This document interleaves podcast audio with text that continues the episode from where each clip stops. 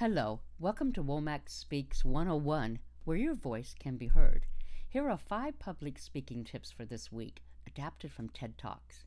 I'm Elaine Joy Womack, and I hope you enjoy. Number one, always give the audience something to take home. Always provide something specific the audience can do almost immediately, no matter how inspiring your message. Every audience appreciates learning a tangible way they can actually apply what they've learned to their own lives. Inspiration is great, but application is everything. Number two, don't defer answering questions.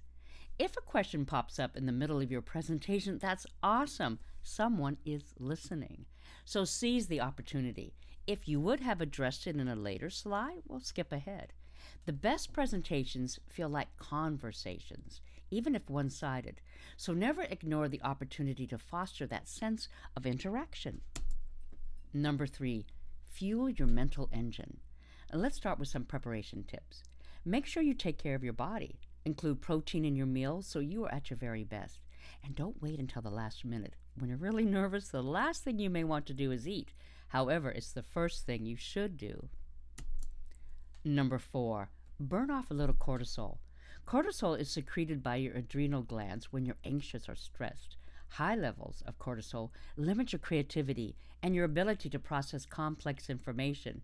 When you're buzzed on cortisol, it's almost impossible to read and react to the room. The easiest way to burn off cortisol is to exercise. Find a way to work out hours before your presentation.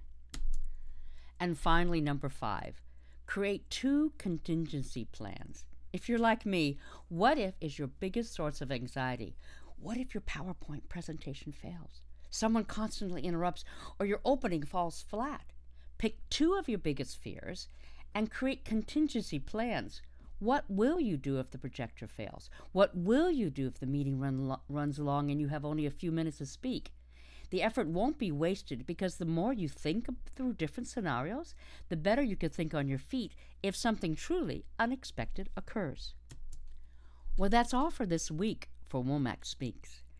As Rob Gilbert says, it's all right to have butterflies in your stomach, just get them to fly in formation. Take care.